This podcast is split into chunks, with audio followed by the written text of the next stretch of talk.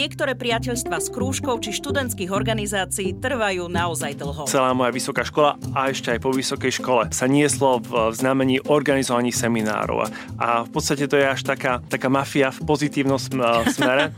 A v zmysle, že matematická? Vlastne matematická, že sa ľudia poznajú. To je možno 50, 100, 200 ľudí na Slovensku, ktorí sa veľmi, veľmi dobre poznajú. Slovák Michal Valko je jedným z najvýraznejších vedeckých talentov v súčasnosti. Od roku 2011 pôsobí vo výskumnom centre Google DeepMind v Paríži, aj vo francúzskom Národnom inštitúte pre výskum. Michal pracuje na tvorbe algoritmov, ktoré sú schopné pracovať s minimálnou spätnou väzbou.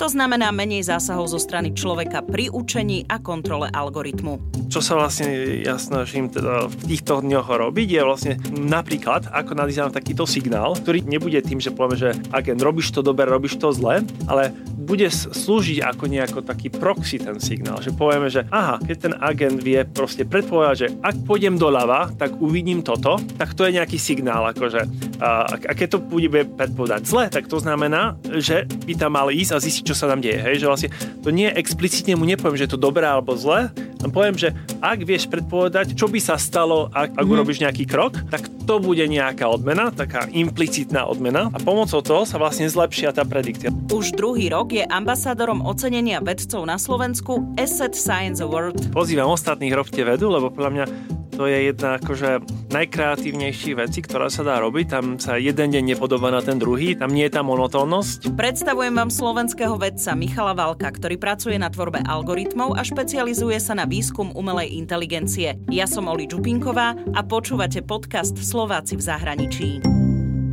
Dnes sa rozprávam s vedcom Michalom Valkom. Michal, ahoj. Ďakujem za pozvanie. Vítaj v Radio Express. Ako sa máš? Celkom dobre. A práve sme skončili odovzdávanie SNSI Award, takže to bolo veľmi zaujímavé podujatie s, s pani prezidentkou a s, ostatnými vecami, vrátanie laureáta Nobelovej ceny, takže to bolo určite veľmi, veľmi pekné stretnutie. Pozerala som živý prenos. Bola to ukážka tej vedeckej kvality na Slovensku, ako máme. Ty si ambasádorom toho podujatia, respektíve toho odovzdávania cien. Ako sa to stalo? Stalo sa to už minulý rok, keď ma kontaktovali cez kamarátov uh, ze SETu, či by som bol ochotný sa zúčastní takejto roli. Sme štyria, Rúžená Bajčí, profesorka umelej inteligencie v Amerike, Hanka Dalimo Dvořákovci, biochemici z Čiech a, a Pavel Šebesta z, z Kanady. A naša úloha je chodiť uh, okolo Slovenska, mimo Slovenska a robiť dobré meno tejto ceny. Tak sa to stalo. A prvé sa stalo uh, úplne presne.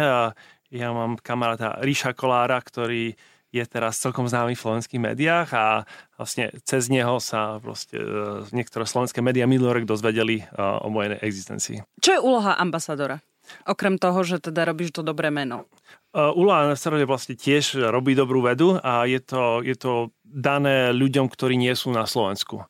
A v podstate tá, tá cena a sa snaží podporovať ľudí, ktorí pôsobia na Slovensku, ktorí nie sú nutne Slováci, to je celkom, celkom pekné. A minulý rok dokonca to vyhral niekto, kto nevie ani po slovensky, a vedec maďarskej národnosti z Košic.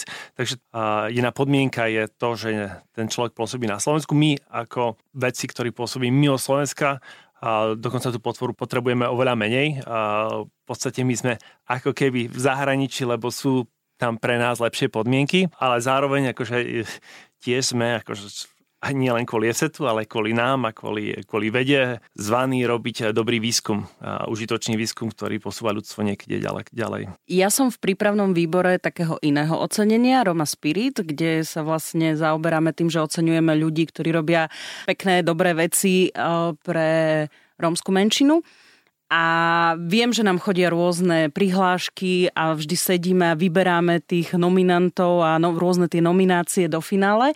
A je, vy to tak máte? Niektorí z nás sú členom tej komisie. V podstate ten laureát Nobel ceny, on predsedá tejto komisii. Čo sa, ako sa to snaží urobiť prakticky, je, že vlastne každý člen tej komisie príde s nejakým zoznamom uh, už poradím, kto si myslí a potom počas toho, počas sedenia toho komisie, ktoré bolo v piatok, sa vlastne si diskutujú, o, o kom si myslia, že, že to že je to napríklad to veľmi ťažká práca. Ja som, ja som podobne sedel v takýchto komisiách vo Francúzsku po, posledných 7 rokov. A je to ťažké, lebo my v podstate, čím je človek ďalej robí v tej vlastnej vede, tak sa stáva viac a viac špecializovaný. Tým, že samozrejme má nejaký povrchovú informáciu o tých ostatných vedách, je veľmi ťažké rozlíšiť, aká, aká je dobrá tá veda v inej oblasti. A to sa týka aj v oblasti veľmi blízke. Ja robím umelú inteligenciu, ale už proste iné oblasti informatiky viem to tak trochu posúdiť, ale nie až tak veľmi mm-hmm. dobre. Tak je to veľmi, veľmi ťažko. A tu je to ešte ťažšie, lebo sa to nesústredí len na jednu oblasť ako informatiku, ale na, na všetky ako také by také prírodné a exaktné vedy. No dobre, tak tento rok ste vybrali, ocenili ste taktiež. Máme kvalitných vedcov na Slovensku, asi len to by sme mohli skonštatovať a je, a je super, že, že vieme o nich. To určite a to, to podľa mňa je tá môžeme byť vďační tej filantropii ľudí z ESETu, že, že, že ten majetok, ktorý nadobudli, tak sa rozhodli investovať do podpory slovenskej vedy. Iným spôsobom, ako sa väčšinou robí, ako to napríklad robia vládne inštitúcie, akože grantové systémy. A ten dôvod bol ten, že chceli, aby sa to naozaj dostalo do povedomia bežného človeka. Tá alternatíva bola, že vytvoria nejakú ďalšiu grantovú agentúru, kde ľudia, ľudia môžu poslať grantové návrhy a dostanú peniaze. Ale to, že je to takéto veľkolepé podujatie s, s veľkými hviezdami a s podporou prezidentky a premiéra, má za cieľ za to, že, že sa o tom dozvedia ľudia, ktorí by sa o vede podstate normálne nerozvedeli, lebo veda nie je na titulkoch e, novín. Áno, rozumiem. Ale iba doplním, že myslím, že premiér e, Eduard Heger povedal aj na tom e, gala večeri vo svojom príhovore, ktorý mal po prezidentke Zuzane Čaputovej, že tiež z plánu obnovy budú vyhlásené nejaké granty, kde hmm. veci sa budú môcť uchádzať. Takže tá podpora vedy tu je. Otázne je, že aby sme čím viac aj sa možno aj my ako bežní občania zaujímali o tú vedu a, a verili vedcom. To je asi také najväčšie posolstvo toho celého teraz. Michal, aký je tvoj príbeh? Odkiaľ ty pochádzaš? Čo si študoval? Pochádzam z Košic. Žil som tam prvých 18 rokov života a dosť ovplyvnilo to, čo robím teraz. Ja som chodil na 8-ročné matematické gymnázium, to znamená, že som sa začal chodiť na gymnázium, keď som mal 10 rokov. To bola taká experimentálna trieda, že nás ich vybralo iba, bolo nás iba 30 v ročníku. I jeden experiment bol tom, že vlastne nás neučili štandardní učitelia stredných škôl, nás učili učitelia, ktorí boli odborníci v tej vlastnej v tom vlastnom predmete. Napríklad biologu naučila uh, vedkynia z Osávky. Uh, o, hudobnú nás učil niekto z Košickej filmharmónie. Tí ľudia možno nemali veľmi pedagogické vzdelanie, to niekedy bolo cítiť, ale zase boli experti v svojej oblasti. A, a ten naj, najdôležitejší človek z tých všetkých učiteľov bol profesor Marian Macko, ktorý bol profesor na Univerzite Pavlovsa Šafárika a podľa mňa tento človek dosť zmenil uh, môj vzťah vedia k matematike a, a to bola jedna z uh, najväčších inšpirácií. Akože počas, počas uh, tých 8 rokov my sme mali viac ako bežný, bežný počet hodín matematiky na úkror ďalších predmetov. Sme robili veľmi veľa korešpondenčných seminárov. A korešpondenčné semináre je ďalšia vec, ktorá úplne zmenila môj život. Ja som počas tých stredných ich robil 4-5 a keď už som končil strednú školu, keď bežný študent chodí do školy 10 mesiacov, tak ja som si z 10 mesiacov chodil možno 7 iba 8 do školy, lebo tých ďalších a tie ďalšie dva mesiace, 8-9 týždňov som bol na nejakom sústredení, matematickom alebo informatickom seminári. Tak to bolo podľa mňa ten hlavný poput. Ďalšie, čo to pomohlo, je, že vlastne moja mama je, bola matematička, informatička a ja vlastne v podstate robím podobné veci ako ona. No a potom vlastne po tých sústredeniach, po tých rôznych seminároch a po tých takých, no musím povedať, že asi aj inšpiratívnych ľuďoch, ktorí, ktorí sa tebe ako študentovi tým pádom venovali, tak si išiel to aj študovať na vysokú školu? Presne tak. Ja v podstate tým, že som robil tie olimpiády, my sme boli, veľa z nás bolo pozvaných do Prahy už uh, už keď sme mali 15, ale napriek tomu, že ja som mal proste už uh, uh, miesto isté v Prahe, išiel som študovať do Bratislavy, lebo práve tuto žilo tými seminármi. Proste to rozhodnutie bolo kvôli, v podstate kvôli kamarátom a kvôli tomu, že vlastne ja som ako predtým bol ako ten účastník, chcel aj rob, robiť to s tými ľuďmi a prispievať a celá moja vysoká škola a ešte aj po vysokej škole sa to sa nieslo v znamení organizovaní seminárov. A v podstate to je až taká, taká mafia v pozitívnom smere. A v zmysle, že matematická? Vlastne, matematická, že sa ľudia poznajú. To je možno 50, 100, 200 ľudí na Slovensku, ktorí sa veľmi, veľmi dobre poznajú aj teraz a veľa ľudí si našlo svojich životných partnerov, kamarátov a práve z, toh, z tejto oblasti. Ja som na návšteve v Bratislave a bývam u môjho najlepšieho kamaráta Miša Riaška, ktorý tiež z tohto veľa, e, takisto presne ako som sa dostal e, do toho esetu, to je tiež cez tých ľudí tejto, tejto, tejto skupiny. Takže toto bola silná skupina a to, to rozhodlo, prečo vlastne ja som aj teraz Slovák v zahraničí. No, uh, na tej vysokej škole sa hovorí, že to je taký najlepší mm. networking, že mm. nielen teda študuješ a užívaš si vysokoškolský mm. život, alebo teda neužívaš, ale minimálne tie kontakty z vysokej školy zostávajú. To určite, to určite a, a, a pre mňa bolo uh, v podstate až v podstate jednoduché ísť študovať do zahraničia po, po vysokej škole na, na postgraduálnu školu, lebo vlastne skoro všetci tí moji kamaráti z tejto skupiny tam išli.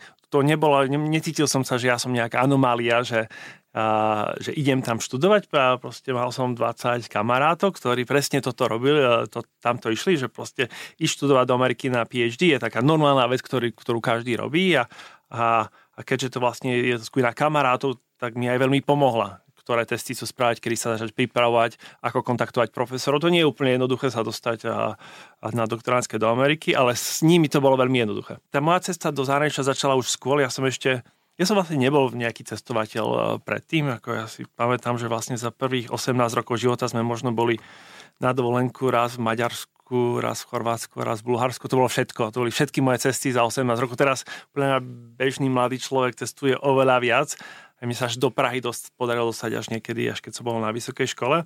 Ale potom vlastne, keď som, keď som už študoval na vysokej škole v Bratislave, tak tá moja prvá cesta bola na Work and Travel USA.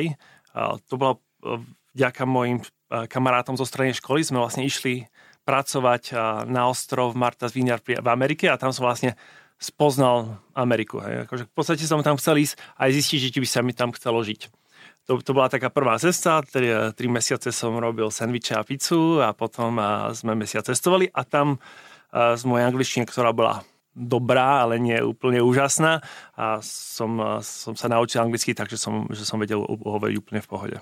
Aj si využil matematiku pri work on travel? To možno nie, akože uh, musel som si pamätať, uh, viem, že sme mali asi 95 vecí na našom menu, takže si bolo treba pamätať tie čísla, ale podľa mňa určite, určite nie všetko bolo...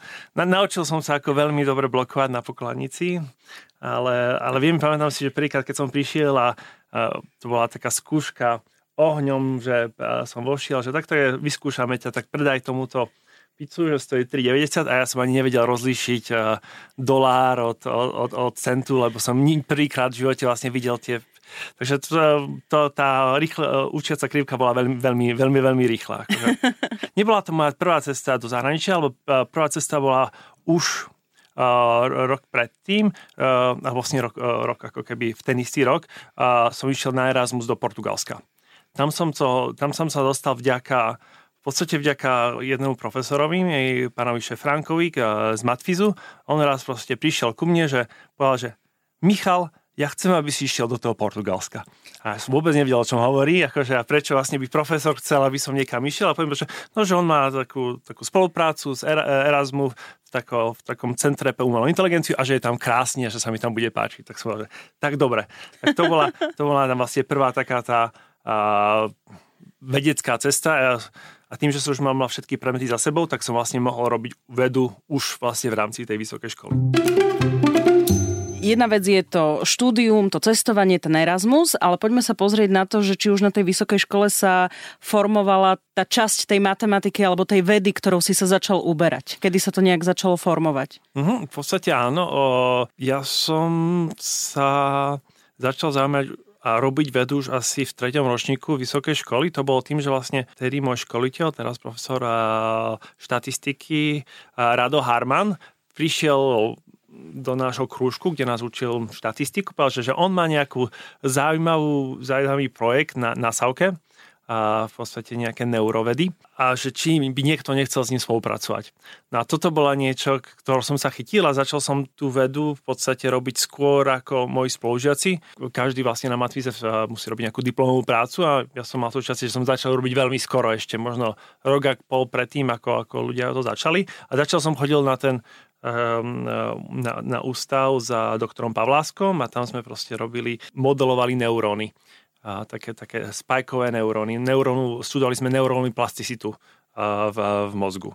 Takže vlastne to bolo už prvé také, že vlastne ma to, a, ma to zatiahlo k vede a, a vlastne tak trochu to definovalo, čo som vlastne skončil, čo robím teraz, je tá umelá inteligencia, lebo predtým, ako by vlastne takýto, ten, tá náhodná ponuka, ktorá prišla na jednom cviku, a keby neprišla, tak by som sa venoval asi niečomu inému. Mňa vtedy veľmi bavila kryptológia keďže vlastne sa mi podarilo mať taký ten vzťah s tou Sávkou a zároveň môj, môjim školiteľom a tým pádom som vlastne svoj čas, ktorý som nevenoval štúdiu a športu, tak som venoval tomuto.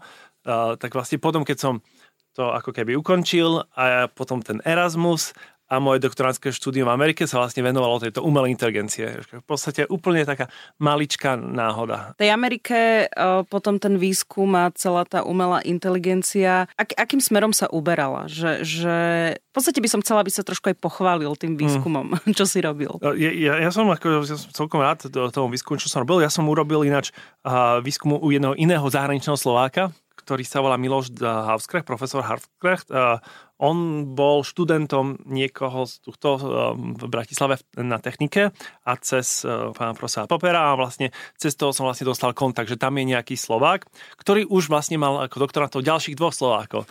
Takže eh, Tomáš Bráňo a ja sme vlastne boli študenti Miloša a sme mali takú malú slovenskú kanceláriu v Pittsburghu a, a ten projekt bol veľmi zaujímavý, akože bol veľmi ťažký, bol veľmi pracný, ale, ale ten cieľ bol taký, taký zaujímavý, že, že to stalo za to na tom robiť. Čo sme robili? Sme vlastne robili s dátami z ľudí z nemocnic, takže skutočnými dátami pacientov a sme detekovali anomálie v roznutiach lekárov. Mm-hmm. Samozrejme, to bolo celkom veľmi ťažké niečo také robiť, lebo mali veľa nemocníc, každá má vlastne nejaký informačný systém.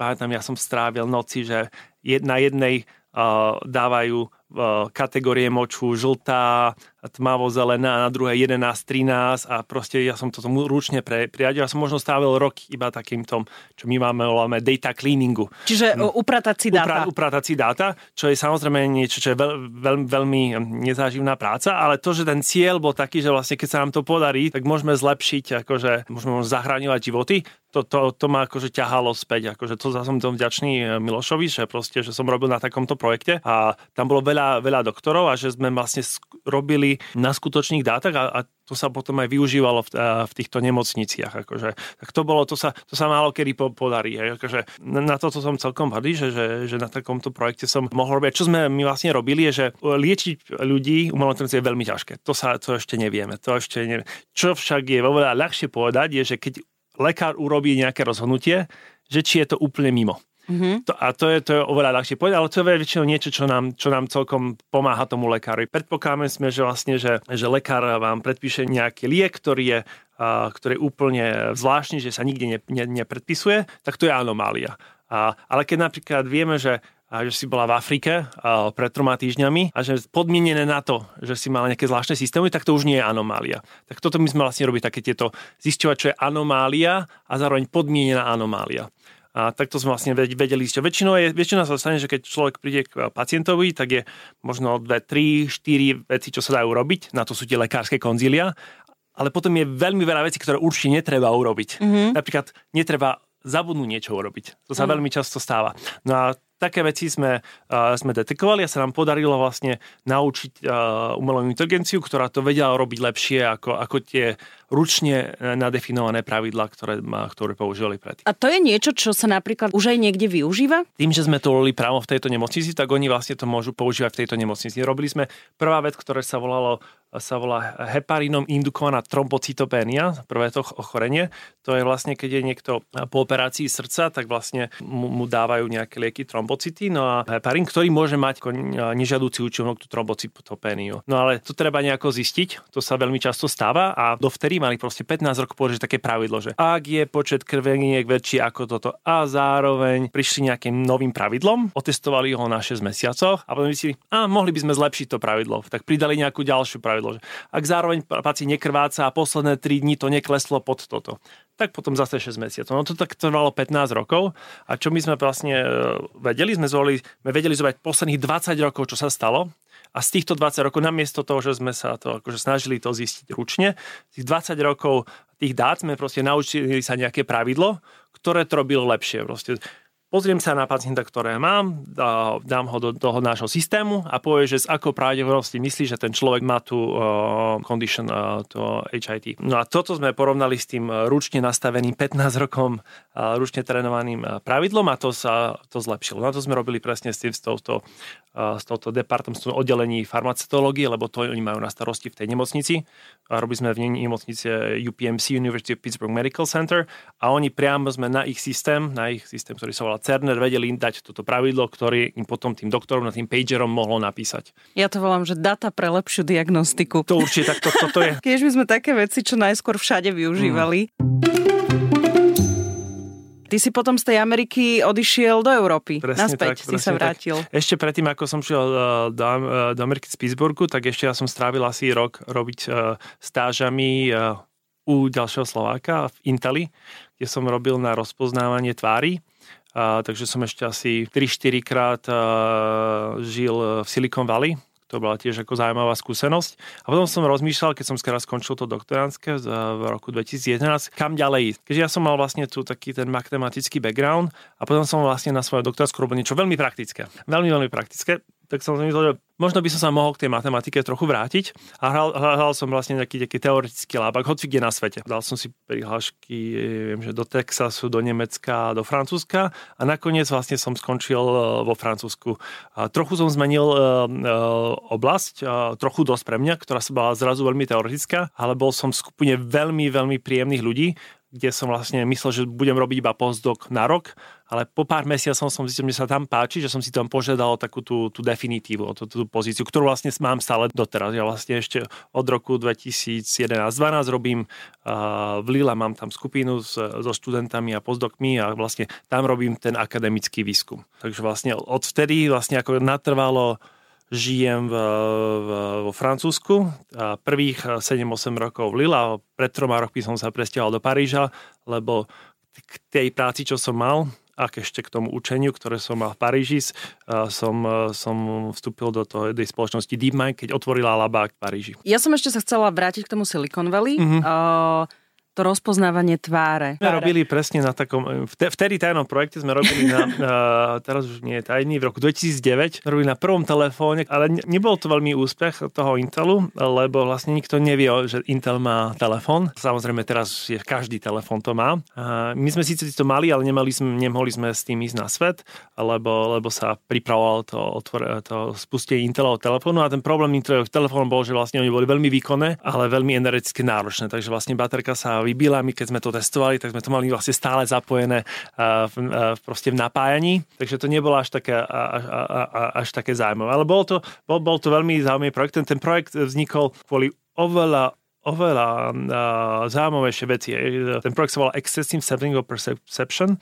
Ten cieľ bol ten, že vlastne v takých tých domovoch dôchodcov ľudia, ktorí proste nevidia veľmi dobre, budú mať nejaké kamery, ktoré napríklad zistia že sestrička je, je v miestnosti alebo, alebo, alebo proste nejaký objekt je zrazu, kde, kde má človek pohár vody a keď niekto príde z rodiny, tak ich to upozorní na to. Takže vlastne ten projekt, ktorý, na ktorom sme robili, vlastne bol nie len na identifikáciu nejakú, nejakú security, a, ale na, proste na pomáhanie tým ľuďom, ktorí proste majú znížené videnie. Mm-hmm. To je podľa mňa taký, ako všetko, ako v každý nástroj sa dá použiť na dobe, na zle, tak tento cieľ akože, sa mi zdá veľmi pekný. Inak ty spomínaš vlastne ten DeepMind, to je mm-hmm. vlastne spoločnosť, ktorá je v Paríži. Ktorá je v Londýne, v Londýne? a v Londýne je veľká väčšina, akože je to skoro všetci sú v Londýne a má posledné roky otvoril nejaké ako keby satelity v Paríži, dve v Kanade, jedno v Silicon Valley. Mm-hmm. Ale hlavná, hlavná materská firma je v Londýne. A ty si v tej parížskej? Ja som v tej parížskej. Tam je nás asi 30 a a robíme na nejaké špecifické veciach v tom Paríži a samozrejme v Londýne je veľmi, tam je viac ako tisíc ľudí a tam teda robia toho veľa viac. A ja sa teda, teda keď, keď nie je korona, tak tam chodím raz za mesiac na týždeň. Mm-hmm. V korone si robil výskum z domu? v prvom lockdowne áno.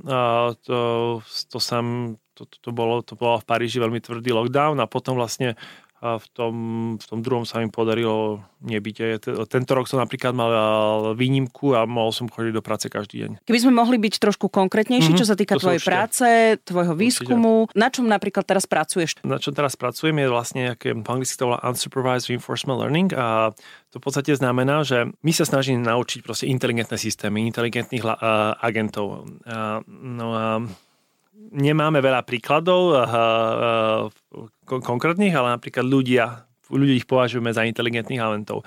Teraz, ako, ako, ako, sa, tie, ako sa tí agenti tí trénujú, tá umelá inteligencia sa vlastne trénuje takým tom odmenou a trestom, že vlastne dáme, robo, dáme tá robota napríklad chce, chceme, aby im pomysával koberec, tak necháme mu robiť nejaké akcie a povedať, tak toto je dobré a toto je zlé, toto je dobré a toto je zlé.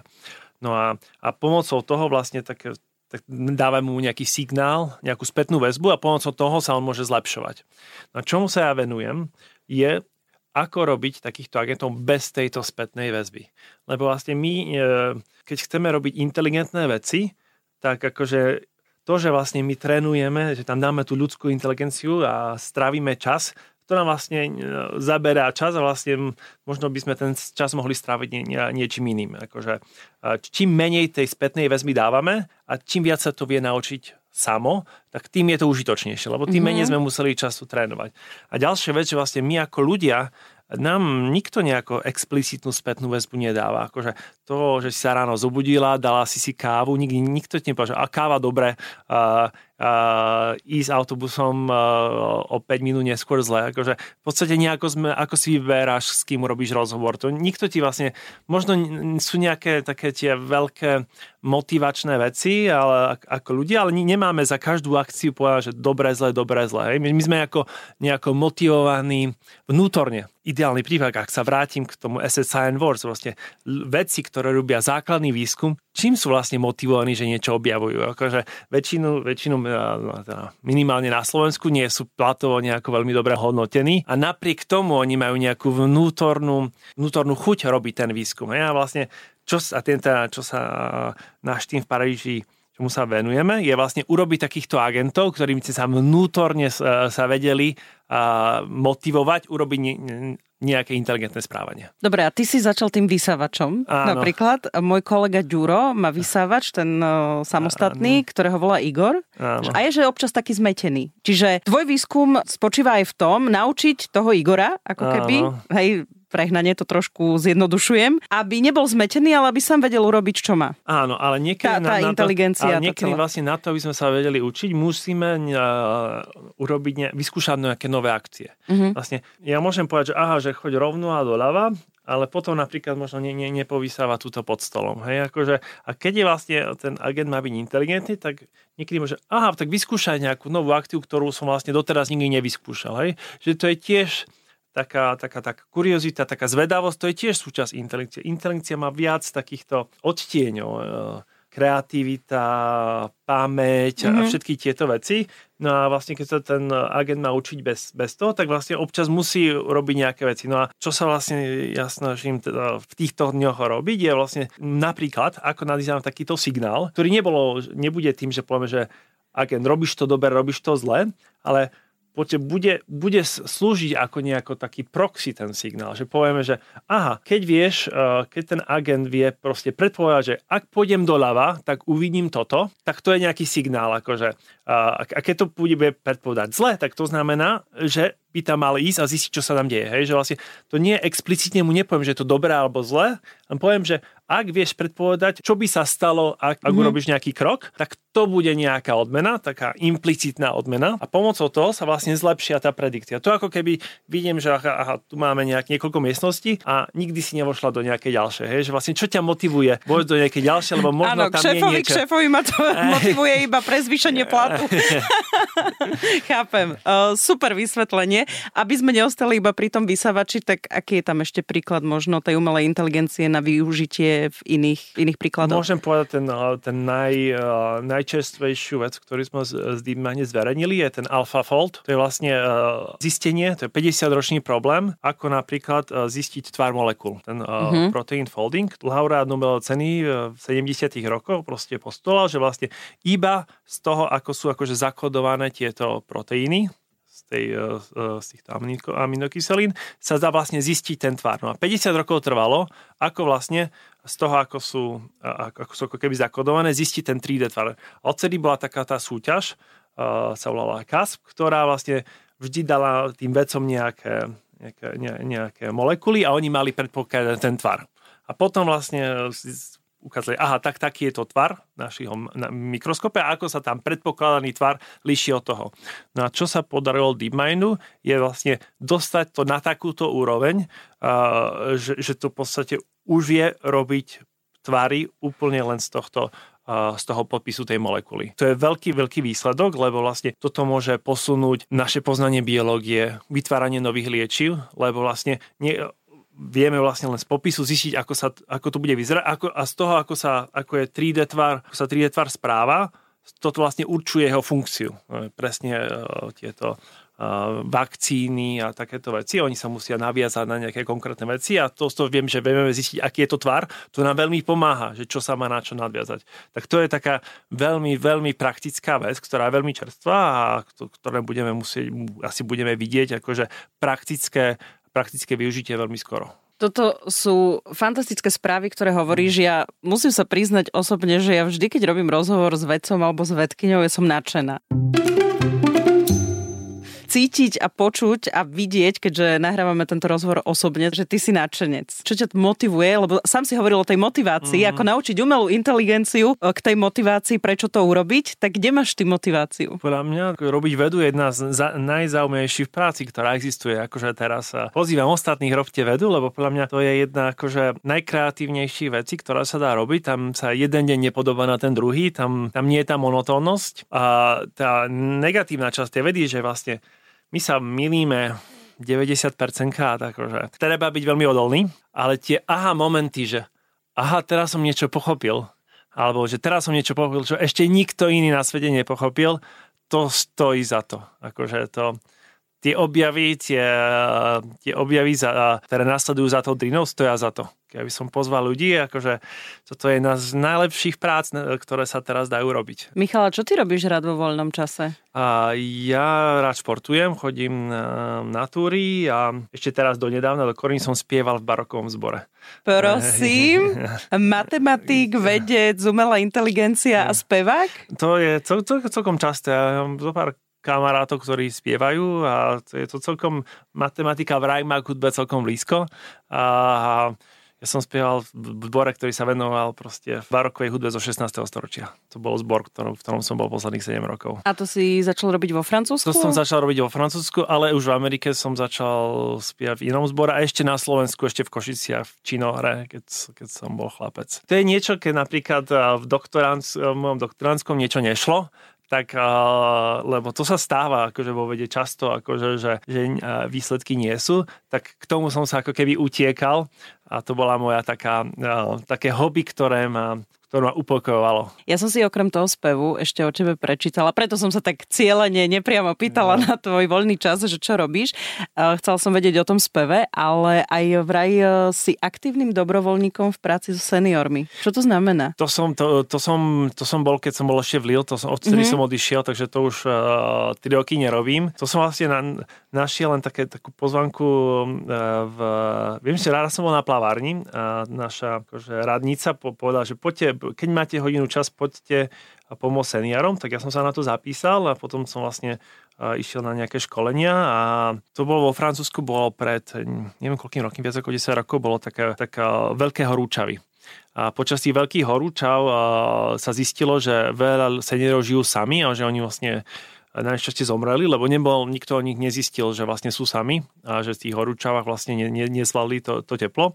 A ten štát e, kvôli tomu e, spustil takéto programy, ako pomáha tých seniorom, ktorí sú sami. A ten program je to, že vlastne tí dobrovoľníci, ktorým ja som bol predtým, že som teraz sa vretial do, do Paríža, možno sa teda k tomu vrátim.